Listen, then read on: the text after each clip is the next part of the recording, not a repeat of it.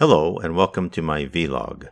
Today we're going to talk about transmission of spiritual power. Spirits create by thought. God created the spirit and physical universes by thought. High spirits carried on the work of God by forming solar systems, planets, and life on Earth. How does thought transform into concrete action? How does an idea guide a planet or change the destiny of a single human? Zabdiel presents how the spark of an idea affects matter in a chapter titled The Science of Heaven. Zabdiel is a spirit who sent a stream of communications to the Reverend G. Vale Owen from November 3, 1913 to January 8, 1914. All were published in a book, which was first serialized in the English papers in the 1920s. Ultimately, a book was published, The Life Beyond the Veil, which was a compilation of four previously published books. The messages from Zabdiel are found in Book 2, titled The Highlands of Heaven. Energy equals universal fluid. First, Zabdiel defines what he means by the use of the word energy. Energy, as I now employ the word, is to be understood as that intermediary which couples up the motion of will with the effect as displayed in the minds of men. We here are trained this end that we may, by the motion of our wills, transmit, by what we may call vibration, our thoughts through the intervening spheres or states into the earth plane. It is this movement in vibration which I call energy. The spirit universe rests upon a cosmic energy platform called, by Spiritism, universal fluid. From this flows all forms of matter. The will of a spirit is able to modify the vibrational states and structure of universal fluid. Zabdiel explains further. When I use the term vibration, I do not merely speak of oscillation to and fro alone, but of movements which are sometimes elliptical, sometimes spiral, and sometimes a combination of these and other qualities. Allan Kardec, in the Spirits book, supplies the definition of matter. Matter is the element which enchains spirit, the instrument which serves it, and upon which, at the same time, it exerts its action. Hence, the force of a mind of a spirit controls and directs matter and that which facilitates the command of matter by a spirit is universal fluid or energy, as Zabdiel defines it. Allan Kardec places universal fluid in the same context as Zabdiel when he reported that spirits told him, The material element must be added to the universal fluid, which plays the intermediary between spirit and matter, the nature of the latter being too gross for spirit to be able to act directly upon it. Although, from another point of view, this fluid may be classed as forming part of the material element. It is, nevertheless, distinguished from that element by certain special properties of its own. It is intermediary between spirit and matter, under the directing action of spirit, to produce the infinite variety of things which you know as yet but a very small portion. This universal, primitive, or elementary fluid, being the agent employed by spirit in acting upon matter, is the principle without matter would remain forever in a state of division and would never acquire the properties given to it by the state of ponderability. Ponderability being a state upon which matter rests as directed by the thoughts of a spirit, although, as our science understands today, matter is never at rest.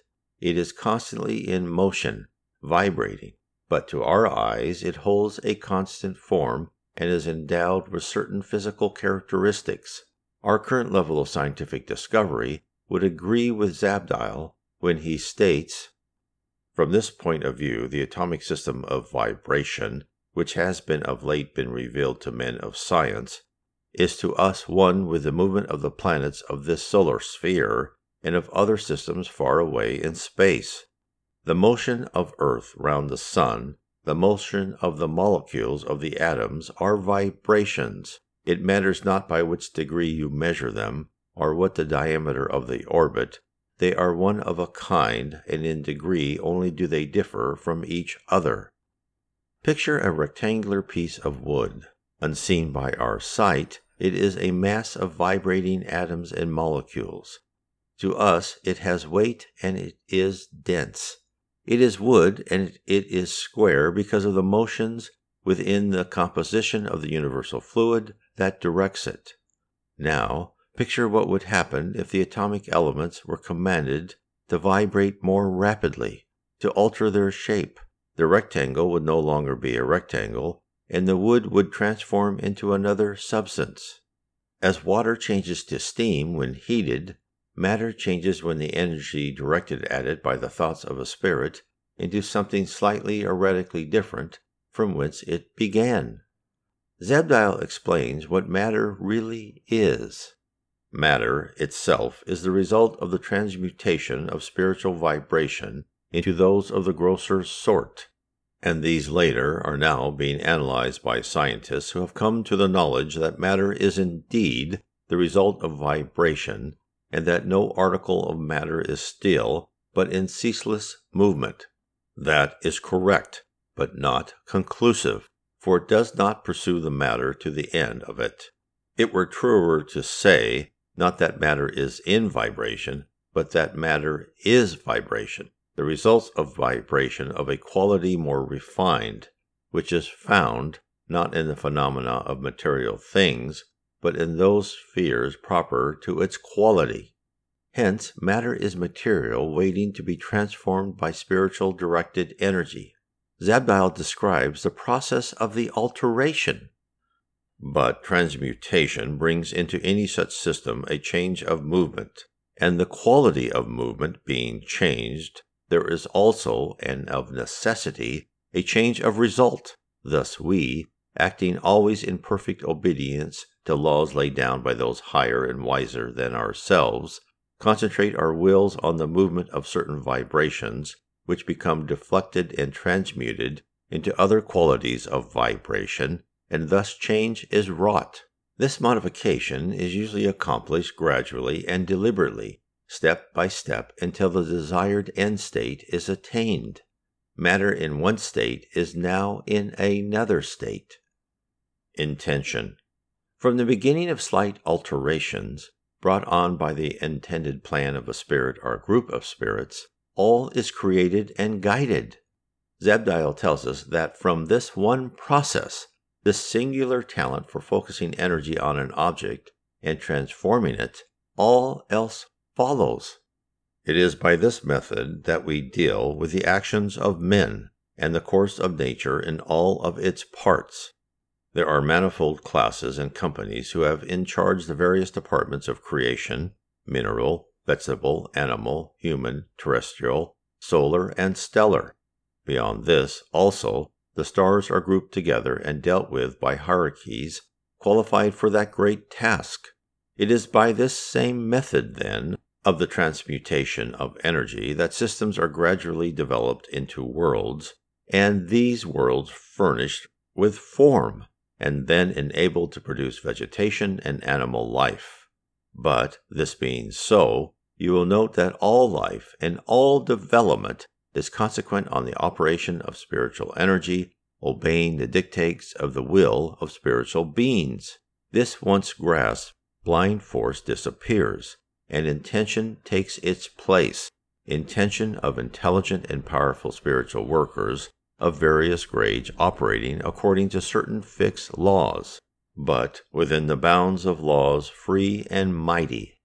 Hence, Look up at the night sky and see not random stars built within the confines of the chaotic motion of matter spawned by the Big Bang.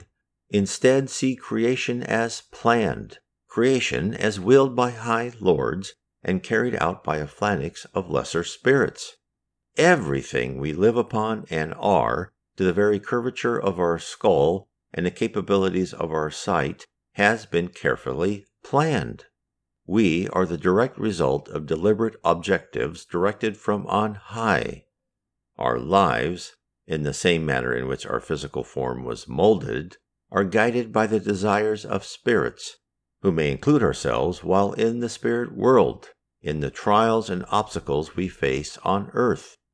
Always with our free will intact, to make choices and to suffer, either gladly or with remorse, the lessons offered to us so we too may be part of the cohort of spirits managing all life in the universe.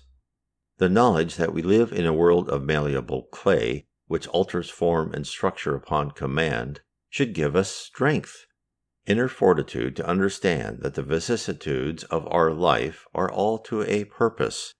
Everything we experience is not without meaning, for all is aimed with love and kindness. Worlds, nations, and races are born, forged by heat, and deteriorate all for a designed cause. Zabdiel reinforces this point. Thus, you will see how little it matters that, when the time comes for you to cast off the body of earth, you stand discarnate.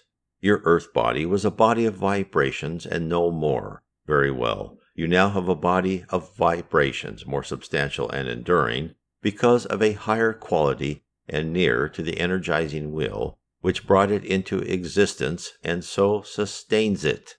That body will serve you while you sojourn in the lower spheres, and, when you have progress, that body will be transmuted into one still more permanent and of quality more sublime. This process will be repeated as the ages go by, and you proceed from glory to higher glory in the infinite reaches of progress before you. We are on earth for a short period in disposable suits designed to enhance our educational opportunities, make the most of what comes our way, and learn what is presented. Only by suffering through the stressful days and putting the good days in perspective can we cultivate the calm and wisdom to ascend. If you'd like to learn more about spirits and what you will be when you return to the spirit realm, read my book, Spirits and the Spirit Universe it is book two of a series of three books which will open to you the curtain beyond our physical life and into the spirit life and the spirit world and how it works. God bless.